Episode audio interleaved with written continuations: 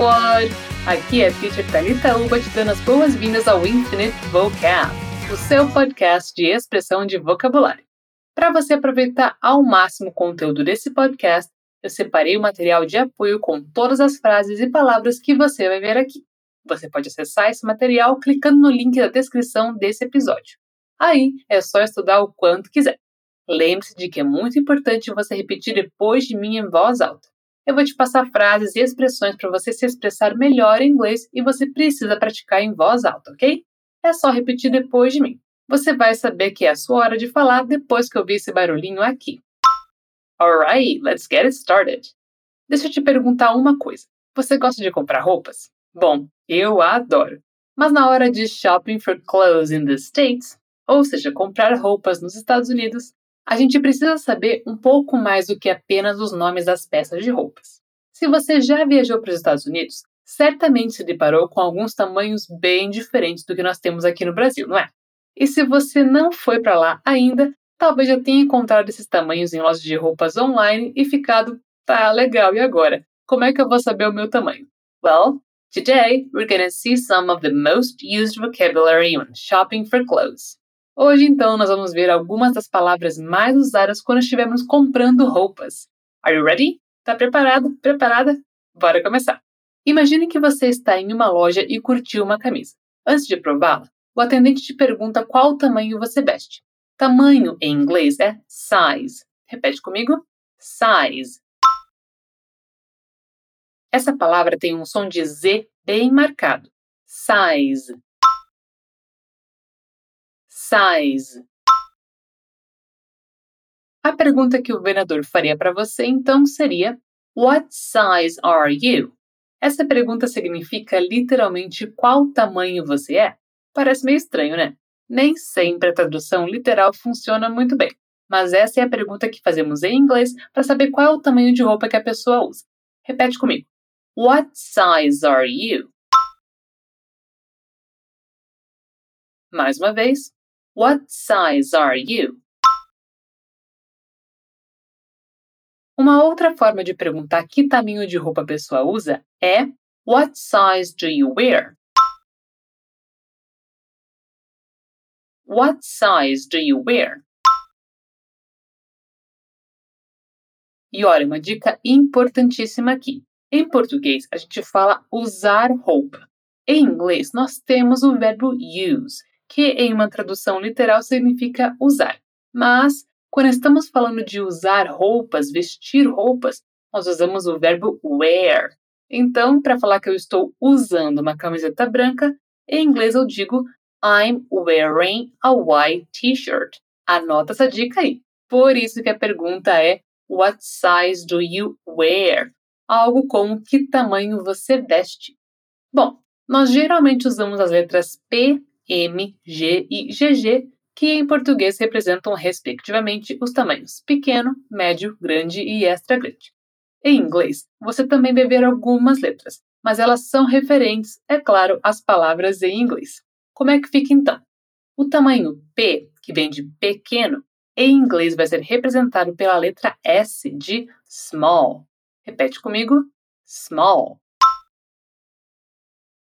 O M vem de médio e em inglês fica a mesma letra, a letra M de medium. Medium. Já no tamanho grande, a letra muda de novo, dessa vez para L, porque em inglês uma roupa grande é uma roupa large. Large. E por último, mas não menos importante, nós temos o tamanho extra grande, que em português vemos como GG, mas em inglês vai ser XL, XL de extra large. Extra large. Então, por exemplo, se o seu tamanho é pequeno, ou seja, se você veste P aqui no Brasil, você pode dizer I'm a small. Se o seu tamanho é médio, você pode dizer I'm a medium. Se o seu tamanho é grande, você pode dizer I'm a large. E se o seu tamanho é extra grande, você pode dizer I'm an extra large. Tranquilo até aqui, né? Passando para um outro assunto bem importante. Você sabe como é que a gente fala que está dando só aquela olhadinha básica sem ter uma intenção clara do que quer comprar? Em inglês, a gente diz I'm just browsing. Repete aí comigo que essa frase é super útil na hora de fazer compras. I'm just browsing. I'm just browsing. Well done! Agora, imagina aí comigo. Você está só dando uma olhadinha nas roupas, just browsing, e aí encontra um modelo de camisa, por exemplo, que você gostou demais. O problema é a cor. Eu, por exemplo, gosto muito de roupas brancas. Então, quando eu vou nas lojas e encontro o modelo que eu gosto, eu já pergunto: vocês têm essa peça na cor branca? Em inglês, essa frase ficaria: Do you have it in white? Repete comigo. Do you have it in white? Do you have it in white? Agora tudo junto. Do you have it in white? Very good! Do mesmo modo, se você olhou o modelo, gostou muito da peça, mas não da cor, para pedir a mesma peça em outra cor, sem dizer qual a cor específica, você pode perguntar: Do you have it in another color? Que significa: Você tem essa peça em outra cor? Vamos por partes. Do you have it in another color? Do you have it in another color? Agora a frase inteira. Do you have it in another color? Do you have it in another color? Great!